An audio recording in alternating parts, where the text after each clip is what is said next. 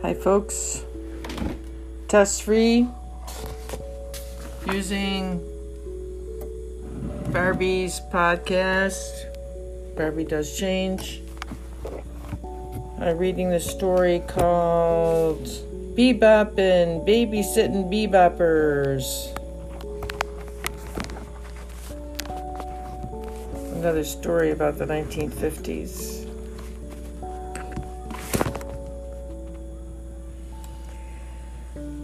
The problem. So Mom said, "You've got to have babysitters to make sure shit like this doesn't happen anymore." Well, yeah. All kind of living happened and went by me in the nineteen fifties. I didn't have much to say about it. Some good, some bad, so maybe she's right, because every time I wake up, there are different people living here. I didn't learn names anymore, and I stopped seeing faces and who are these people? Maybe a bebop and babysitter is just what we all need, I said, to the picture ugly on the wall of my Dubliner Irish grandma. Mom lets everyone move in this place. It's a stopover on the way to somewhere else, or she's helping someone who died. They come and they go. She could have earned money from all these floppers, but she even gave them all our food. Everything was free. She was a goer too. She didn't want to stay home. She wanted money, so she was eager to get out and earn her own. She hated not having any and depending on others for handouts from two worthless, rotten bastard husbands, as she was fond of saying in her marrying men days. To solve all her problems, Mom hired babysitters to take care of us while she went to work the three to eleven shift at night at the factory, just three blocks away from the apartment. The babysitters were each worse than the last in a long, tiresome string of weirdo caretakers of us. We didn't fare well. I couldn't say much about them then, but now I'm older, let me tell you what babysitters did for me and why Mom said I needed them. Here are a few things that happened with the babysitters babysitting us from three to eleven p.m. Babies didn't stop shit from happening. They caused it. I don't ever remember them. No one ever watched me or told me what to do. The girls just played music and laid on the couch bed, kissing their boyfriends. They had a blast in my house, and I hated the place.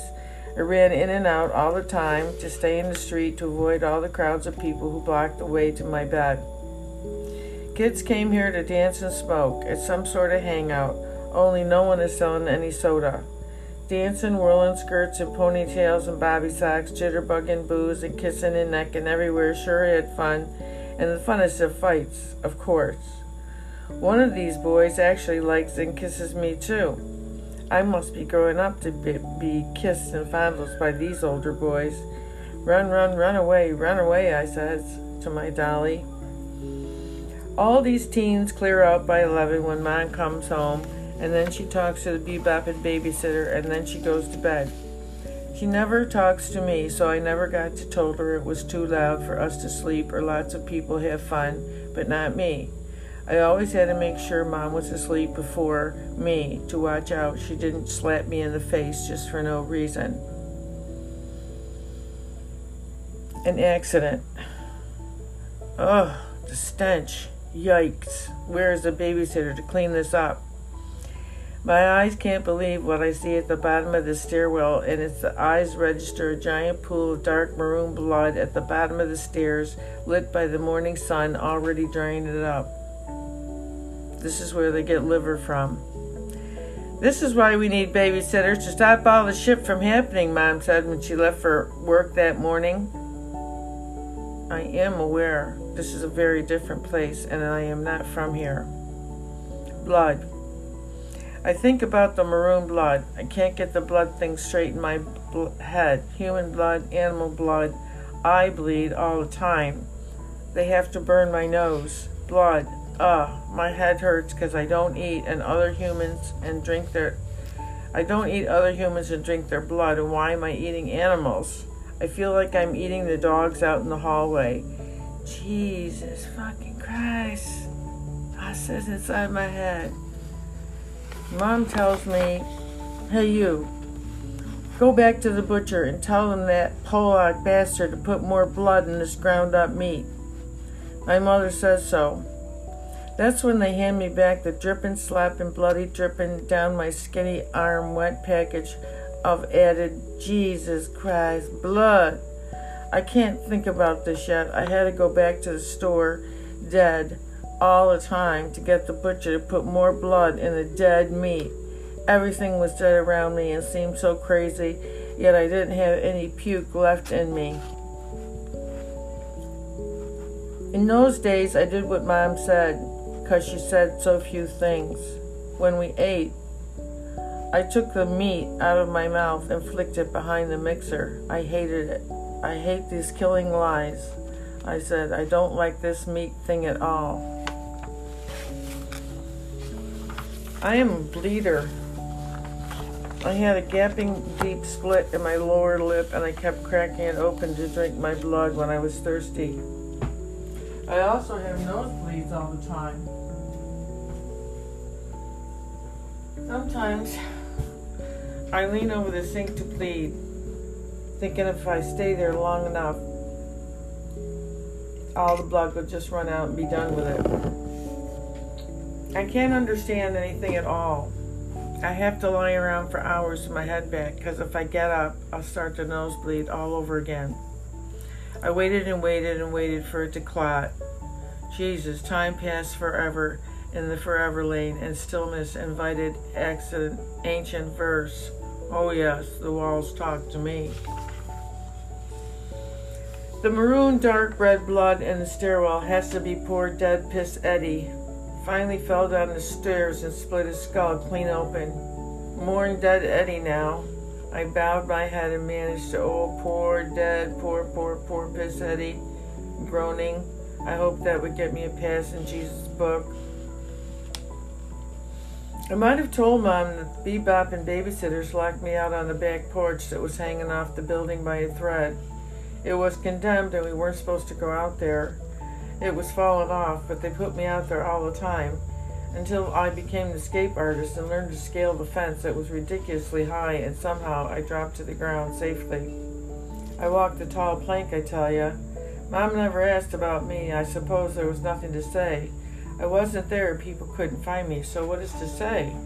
I'm pretty much convinced people didn't know anything, so that explains why there are no stories about me. I left, and I just became self-controlled. Mom doesn't talk to me and ignores me, so I don't know what she cares about. How would I? I knew if there was no talking, I would just have to match up her words to her actions best I could, and that seemed all opposite, left-handed and upside down. I'm a lefty like her. She could not be less of a mother, in that I don't have any memories of her ever touching me or smile at me or anything. I cannot see her face. Teens. This kind of place was my house where I lived most of my life until my sister came and saved the day. All I know is no one tells me where my mother is or where she goes. I don't know. This place turns out to be a hellhole, crossroads, and all kinds of people coming and going, reminding me of the crossroads stories of the ancient, ancient Arabian Nights, Bedouin stargazers who needed the straits of Constantinople to be open to all for the world trade from Asia and all, but no.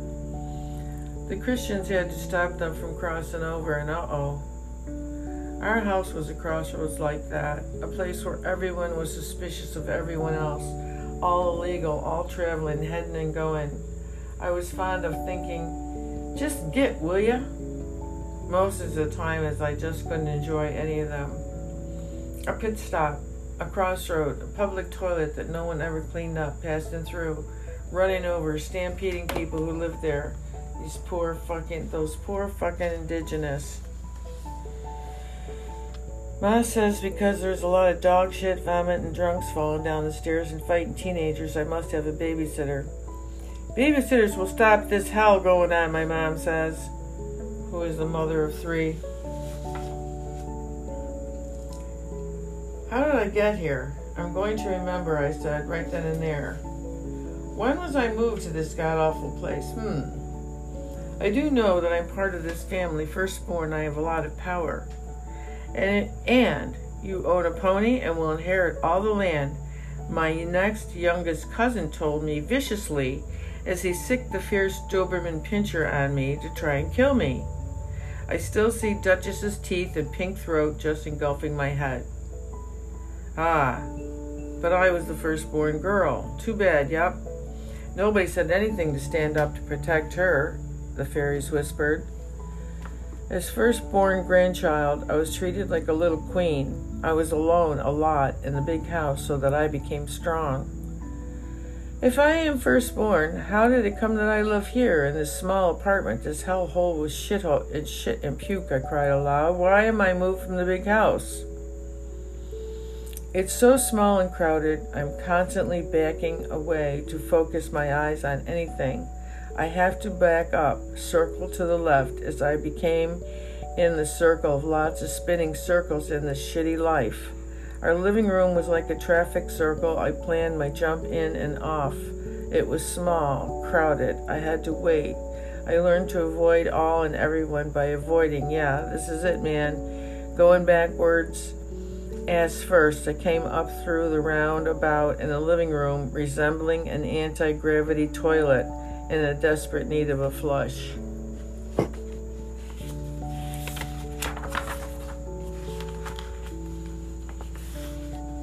In bed at night, I hummed to the ratty, rattling industrial fan below at my grandparents' restaurant. Smells I craved, food I couldn't have. I peered out into the one other room through the convex glass of my Irish grandmother. She sure looked mean, sad, and stern. She's dead now, almost eighty years. She looks proud in her navy blue dress with puffed sleeves. She looks the long gaze from my room across the ocean to Don Lilly. She hated it here. She wished she had never come. Wished I had her curly hair. It was burnt brown, pulled up in a molasses-twisted Cinnabon, plopped right on top of her head. Mom doesn't talk about her to this day. Three of us lived in two rooms with a kitchenette and a small gas stove. One babysitter let the baby crawl around and turn on the gas handle, and the baby turned blue and nearly died. The babysitter was somewhere, and I don't know. I just heard them talk about it. The rollaway bed in the front room was used as a couch when no one was sleeping on it.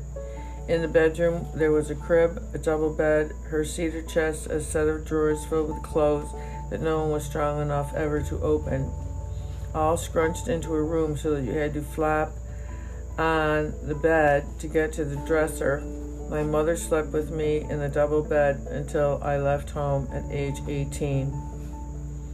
In the front room, we owned a dresser with a mirror on it, a metal closet piled to the ceiling with hat boxes. They said we had a table, I don't remember it, and the most cherished item in the house was the silver radiator. Steam, heat, banging the pipes, making a racket of glorious heat, heat. Oh, those wet, dripping windows. Yummy, the smell from the restaurant below. The smoke, scorching wool mittens, and the wet mittens, rotted soaked socks, and never mind, go without today. The heater sometimes we cooked on, sometimes there was a baby here too. And where did that baby came from? I was one and a half years old when the baby was born. Who is my father? Who is my mother? I often ask my own sense of wonder as I look for the string to a kite. The hallway to my flat had a life of its own. The dangling light bulb, bare with its wires, holding it to the fixture, was falling off too, hanging along by the sticky, gooey fly paper loaded up with flies. It caught real flies, good though, and I heard people got their hair teased up, stuck on it, and all the time. There were railings on each side. It was smallish, skinny space. The steps were mud-caked, corroded, wet, and slimy. You dare not fall. At the top, you turned immediately right to the door at the front apartment where my enemies lived, that little bastard who got me. Oh.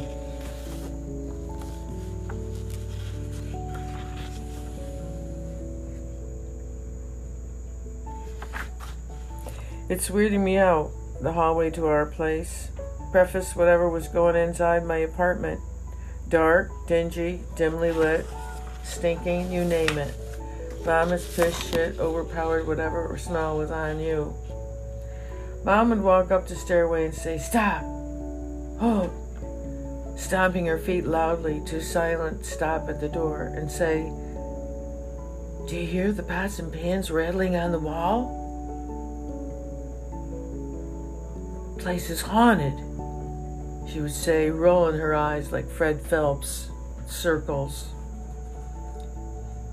No, I didn't dare think. I didn't hear any pots and pans, but I didn't say so. She opened the door, and she said, "See, when I open the door, it'll stop." Well, since there was nothing there to begin with, she'd open the door and, and stop and say, "See? Told you it would stop."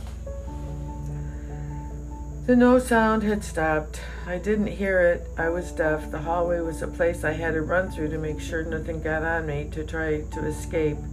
Everything that wanted in that hallway wanted to escape in that hall, to get out of there. Rotted stuff clung to you as good as any way. "Don't get any on ya," was my word, warning myself, gussying up courage to run like hell through it, to make it to the outside world. Escape to reality, my mantra. Holy Jesus, jumping over blood, bodies, oh hell, somebody's got dogs. Jumbo, the giant dog, had jumbo dog shit too, I tell ya. Oh God, it's a melted chocolate ice skating rink out here, with punch and puke and vomit smell. Stanky spring was coming.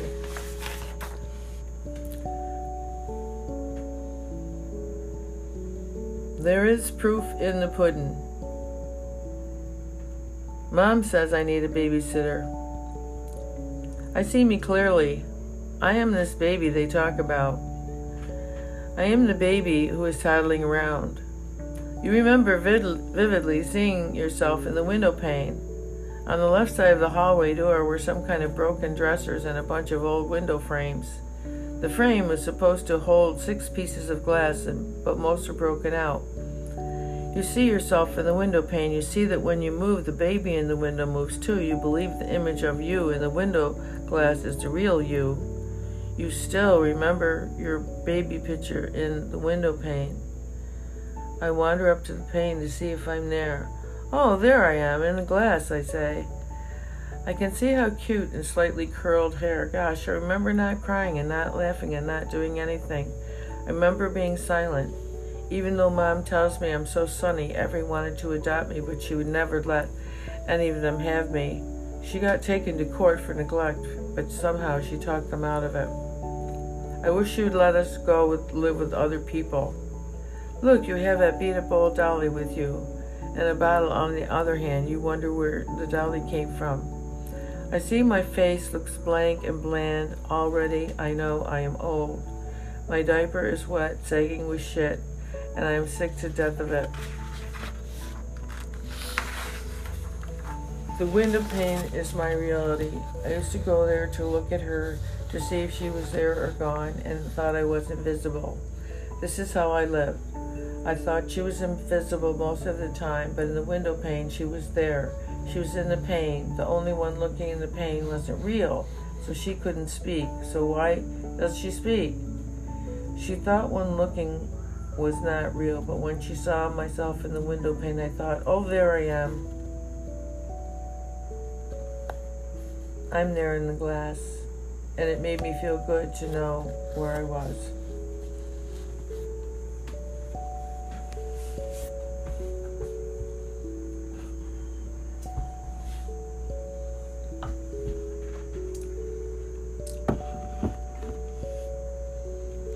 As a toddler, Mom says I need a babysitter. I'm in the way years. Who are the babysitters? They're spawned by word of mouth. Who the hell really lives here? It's a good place for every wayward teen to come through the revolving door as if a soda fountain. I've been waiting. Mom has no face. Wow, I saw her in the mirror. She really is pretty. How come she's invisible to me? She was a ghost that came and went. The constant was the furniture, the bed, the crib, the glass. And who are these people? Why am I watching this? Why do I have to know these things? Oh, I didn't see it. I did. It was that guy in the trench coat, soon to be his drench coat, innocent Mister Turdy Liver, Turdy Lurdy, as his liver exploded, and he fell down the stairs. Man, that's whose blood it was, two inches deep on the bottom landing of the stairwell. I thought it was Piss Eddie. When the body burst, he must have lost his balance and fell down, cracking his skull on the landing. He must have bled out. I seen the body there a day ago, and now it's gone. Move on. The blood is still there. No time to think. I gotta get over the blood. I leap in the street. I get over the blood, and I went somewhere for the rest of my fucking life. Fuck you all. I still scream every time I left the doorwell. Fuck you all. I'm under nine. I need a babysitter, Mom says. At last, the final reason I needed babysitter's treacherous roof. The laddering, ladder leading to the roof had nothing on the stairs that Anna Frank didn't use hiding from the Germans in her diary movie. She used to venture up there to hang her clothes and seek freedom in the night air. I'd like to thank the half wall up to my armpits for holding me in place and not letting me top, topple over ass and tea kettle into the busy sidewalk below. The smell of tar up there was just delicious. Must have been a real oil well itself, bubbling tar, so hot you'd poke it and burst it, but the bubbles never seemed to go away. Ah, the reeling gasoline intoxicating like smell of napalm in Dresden after accidental firebombing by those lost British planes on their way to Berlin, destroying all the fucking art in the second fucking war. Dullards, firebombing centuries of art, dullards, no heart. Many awful things happened in Dresden.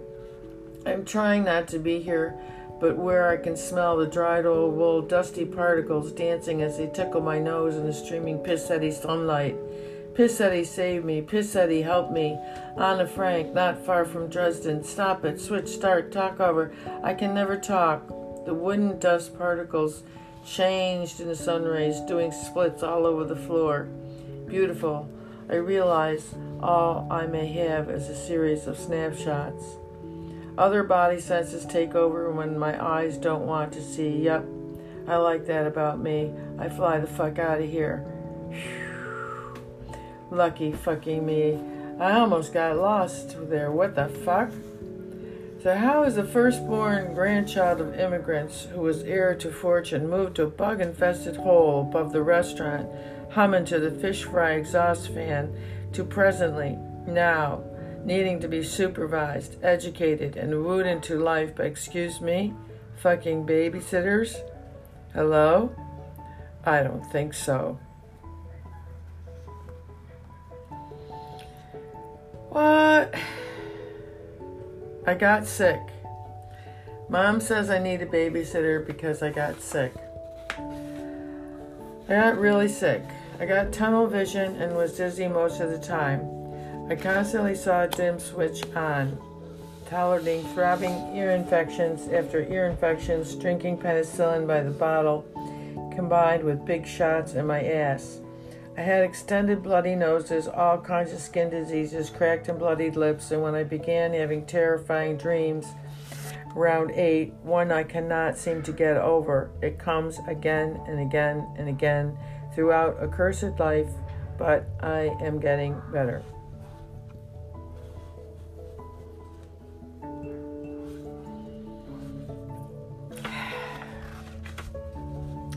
This is a dream. I'm howling, screaming for help, and no one comes ever to save you. It begins with a putrid smell of vomit I have expelled, and then the dream images emerge. Your wire springer bed frame is the exact middle of the room. There's one long dangling light hanging directly over the bed. The room has gray walls, high ceilings, on the wa- and on the wall to the right is the fireplace with a marble mantelpiece. Above that are dark markings of where a large picture was once hung. This is a bombed-out shell of a house during the war. This is an abandoned building heading for demolition in the firestorm at Dresden, soon to come, Once the P O Ws are hidden in Slaughterhouse five, it will be napalmed, firebombed, melted, art never burnt so wet is all that emotion, hand-wrought by artists' souls and intention, evaporated as a civil punishment for those fucking, by those Nazi fucking bastards. I suppose they did to their own people what they did to the world, bomb them into peace. Fucking bullies. Nazis make life, hate, the death in all of us. I know that's what I hate in men's eyes, that big black pupil, snuffed out Irish look, gone black, dead men's eyes. Dresden filled with dust and cold and damp, infecting the world, and kept a quiet secret. Outside, there is a blinking red light flashing again and again. It's all you can see. It's a very bright red light, and its shininess continually through the two long windows, just barely showing a deserted, dust-burnt-covered gray building topples and bricks smashed. There's no one else around. You're lying on the bed asleep. You look down at yourself. You see your hair is all stringy, and you have mismatched socks. There's no blanket. You lay on your side, drooling and shivering, but still asleep. One window is open, blowing cold into the room. It all smells like ashes from the fireplace used many years ago, and you hear the bombs going off and smell the artist's soul ascending, screaming in horror. Everything takes life and begins to move in the room. You watch yourself from the ceiling, being stirred by the rumbling of the room, and roars again. The walls on each side of the bed begin to close in, closer and closer. They come to squashing your bed and killing you, killing you. The walls inch up, sweat. The roaches run all over you, trying to escape as the walls stop at your bedside. Then they return to their place. Then the ceiling and f- floor begin to squash toward each other, to kiss. Your screaming becomes useless, so you stop again. You move out of the way of the dangling light bulb, and the two just meet. They cannot completely collapse because the bed frame keeps them apart. You are on some ride from terrorized hell. Back and forth, the walls come and go, and up and down the ceilings and the floor they try to meet. You cannot do anything. This is a room of pain. You are helpless. You just lay there with the red lights blinking on and off, wondering when and how you will die. You are such a young child. You expect death to come soon. The roar and the dirt swill and fill your being, and you must give up any hope of escape. Dresden art. You just lay there. Eventually, you accept there is nothing, nothing you can do. You are trapped in the meatpacking warehouse with Vonnegut in Slaughterhouse five, and you will tell yourself, it's just a windstorm. It's just a windstorm. They couldn't really be burning art, could they? No matter what you do, you are trapped. You are nearly dead. You have the stream over and over, screaming and screaming over and over. No help anywhere. There's never any more colors than red and shade of gray, and of course, your mismatched socks. I should comb my hair, I said. It's a mess. You're so skinny and slight and broken that you're even ashamed of the girl you see. She's starving, you said, beholding yourself in the dream. Someone should help her, you said. I will, you said. Then one of these dreams was over. You, of course, think you were set free out of the meat locker in Dresden with Vonnegut and the other Brits during the firebombing the night before. The death of the soul, of having to continually give up efforts of love and creativity to survive, and you mourn the loss of art rather than the people tending it. Somehow, people don't interest you anymore after that.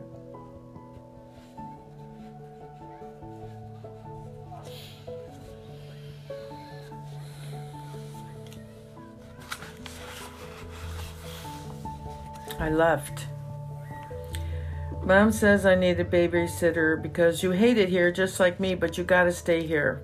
As I looked up her nostrils, I just looked at her and thought, there's no one or no thing except my doll that is not and never was any kind of home here, and why should I stay here?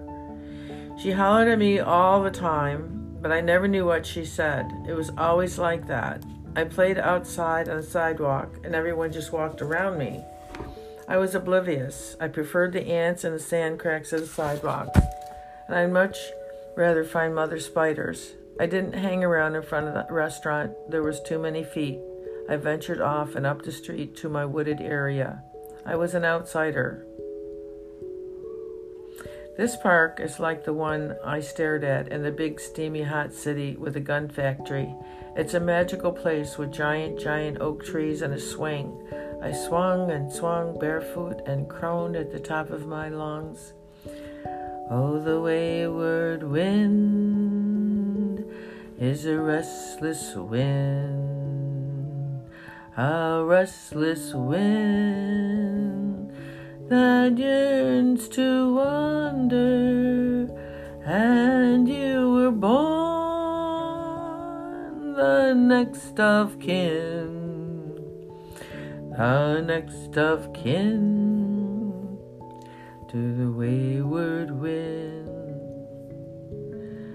In a lonely shack by a railroad track, she spent her younger days.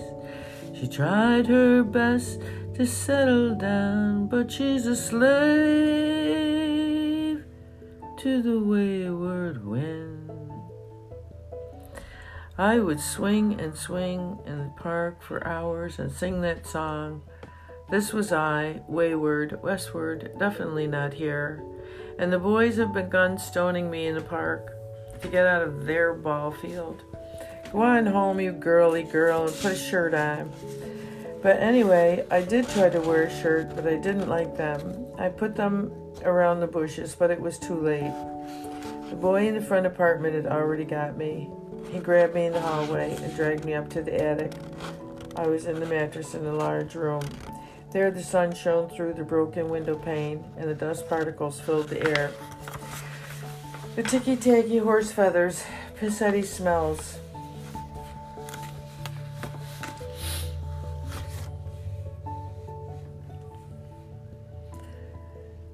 He had his pants down and pulled all of my clothes off too, but I was too little. He couldn't get it in, really, really, really. He tried and tried with his hands over my mouth, but I was one hell of a fighter.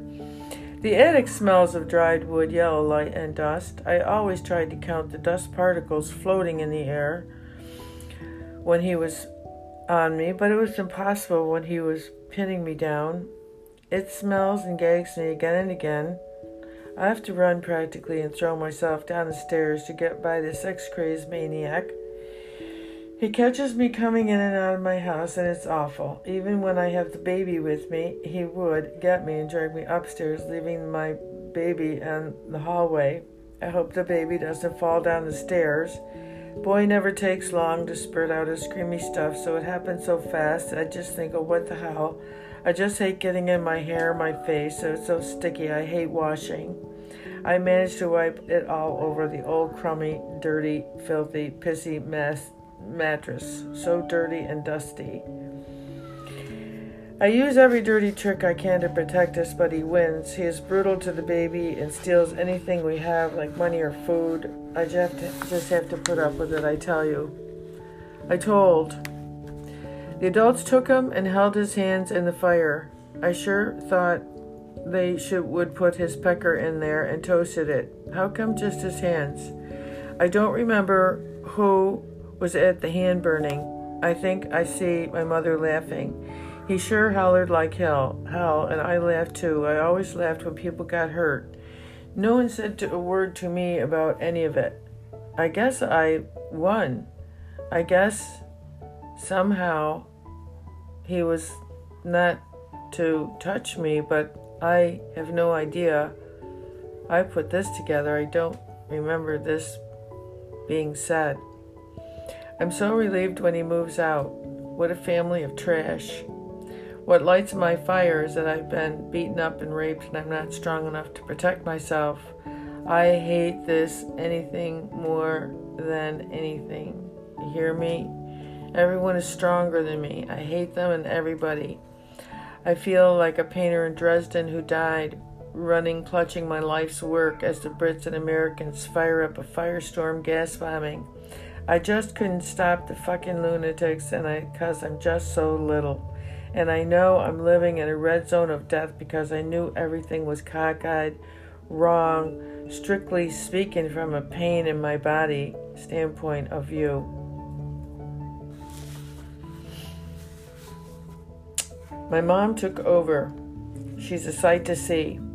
She wore denim overalls covered with dark black engine grease and a tee, covered with a long apron that nearly touched the ground, and covered in grease that she never washed.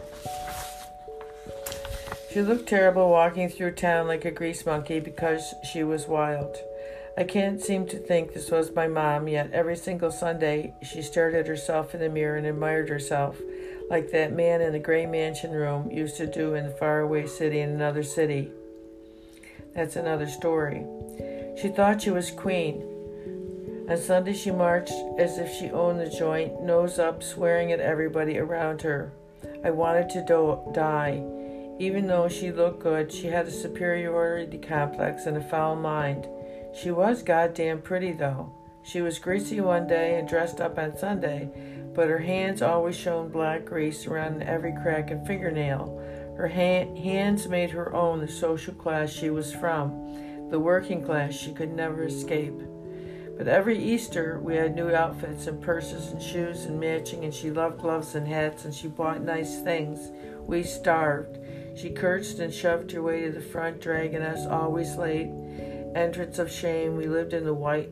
We lived in white fox coats, crawling on our knees for Catholic absolution. What a work of medieval art she was.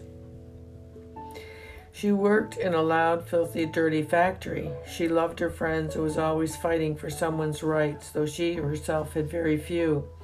She did have victories, though, saving the people's jobs when the boss men said they should be fired.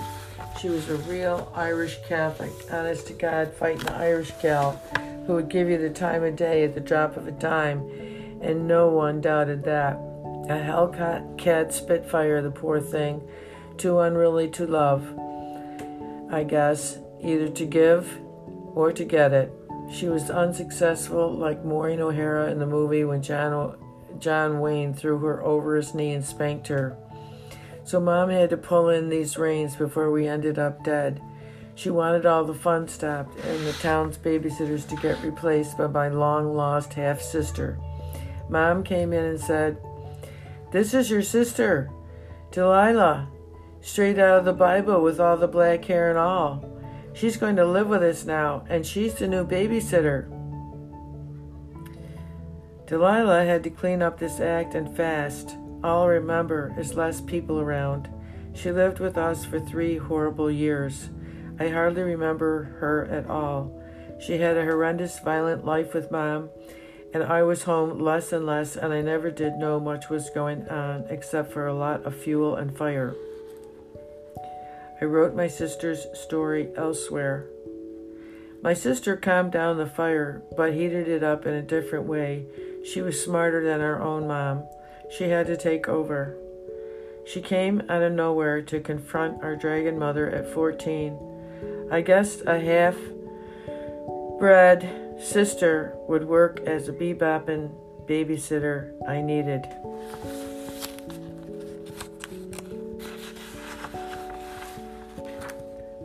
The end. Thanks for listening. This is Tess Free.